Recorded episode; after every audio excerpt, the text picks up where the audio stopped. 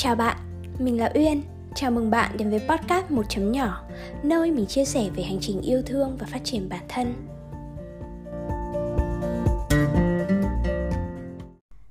Hành trình cuối cùng của dòng sông là trở về biển cả, hành trình cuối cùng của đời người là trở về chính mình. Đây là một câu nói mình rất thích của thầy Thích Tâm Nguyên và mình nghĩ chữ cuối cùng trong câu nói này không phải là điều mình nên làm sau cùng mà là một điều tất yếu mình nên làm ở thời điểm hiện tại. Bên trong mỗi người thì luôn có một ngôi nhà, ở đó chứa đựng những niềm vui, nỗi buồn, những hồi ức tươi đẹp và cả những tổn thương đã lớn dần theo năm tháng. Nhưng mà quanh năm ngày tháng, có người bận rộn mưu sinh, tìm kiếm những thứ bên ngoài để phát triển hay khỏa lấp cho những thiếu thốn ở bên trong. Có người vì bận, có người vì sợ nên chẳng thường xuyên trở về ngôi nhà của chính mình. Nhưng lý do gốc rễ nhất có lẽ là vì họ nghĩ điều đó không quan trọng. Vậy thì tại sao việc trở về ngôi nhà bên trong lại quan trọng đến thế? Thì hành trình ấy giúp bạn kết nối lại với chính mình. Bạn sẽ không chỉ hiểu điểm yếu, điểm mạnh, bạn thích gì, không thích gì, mà còn hiểu cả những trải nghiệm, niềm tin nào đã hình thành nên bạn ở thời điểm hiện tại. Từ đó, khi đã hiểu được hệ giá trị, niềm tin và những trải nghiệm mà bản thân đang có, bạn sẽ biết con người bạn thực sự muốn trở thành là người như thế nào bạn sẽ không phải lấy của người này một ít, lấy của người kia một ít, mà thay vào đó, bạn hoàn toàn có thể hình dung được con người mình muốn trở thành dựa trên sự thấu hiểu quá khứ và mong muốn ở hiện tại. Ví dụ, nếu bạn là một người hay so sánh bản thân với người khác, thì rất có thể trong quá khứ bạn đã từng bị so sánh với người khác và trải nghiệm này đã hình thành nên một niềm tin trong bạn là bạn phải hơn người khác, bạn phải luôn đứng nhất, bạn phải luôn cố gắng, bạn phải đạt được cái này, cái kia, bạn mới có giá trị, bạn mới được tôn trọng, bạn mới được yêu thương. Và từ đó, con người bạn muốn trở thành ở đây không phải chỉ dừng lại là người có mục tiêu cho riêng mình và cố gắng hết sức vì mục tiêu đó, mà đó nên là người cảm nhận được giá trị của bản thân như bản thân đang là chứ không phải là khi mình đạt được điều gì đó thì thấy bản thân có giá trị rồi tự tin, hoặc khi không đạt được điều gì đó thì lại tự ti và chán nản. Khi bạn dần tìm ra được những phẩm chất của con người mình muốn trở thành, thì bạn cũng sẽ có được la bàn trong mọi khía cạnh trong cuộc sống, từ công việc, mối quan hệ, thói quen, hành động hàng ngày. Tất cả sẽ khớp với ý nguyện bên trong bạn và bạn thật sự tập trung phát triển trên con đường riêng của chính mình.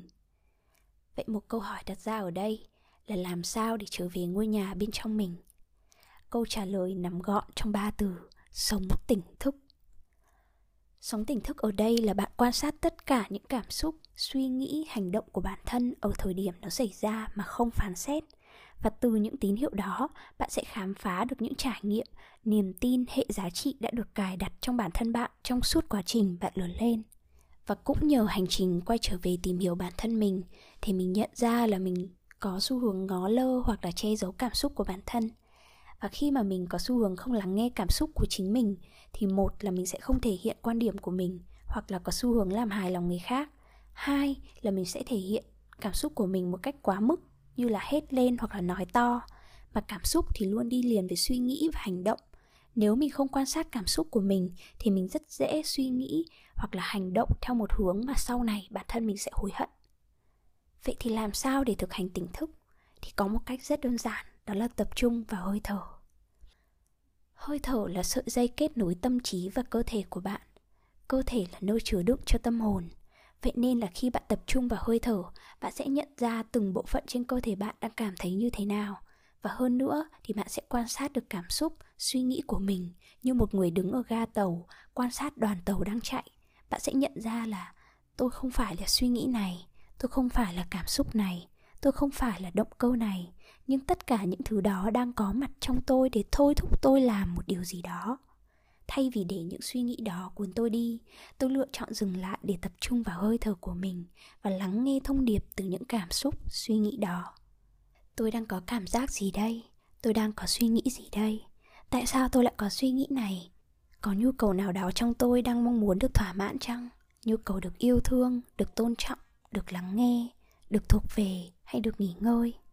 Nếu tôi nghe theo suy nghĩ này thì hệ quả sẽ đưa tôi đi tới đâu? Hãy luôn hỏi bản thân những câu hỏi như vậy để có thể hiểu sâu hơn gốc rễ của vấn đề. Vì trải nghiệm tạo nên niềm tin rồi sinh ra hệ giá trị, ba thứ đó sẽ cùng nhau tạo ra suy nghĩ, hành động và cảm xúc cho những sự kiện bạn gặp trong cuộc sống. Vì vậy, bạn nên để ý những cái thông điệp mà suy nghĩ, hành động và cảm xúc mang đến cho bạn thay vì là hành động ở cái thời điểm mà cảm xúc, suy nghĩ xảy ra. Bên cạnh đó, bạn có thể viết nhật ký hoặc ghi âm suy nghĩ cảm xúc ở thời điểm nó xảy ra trong không gian an toàn.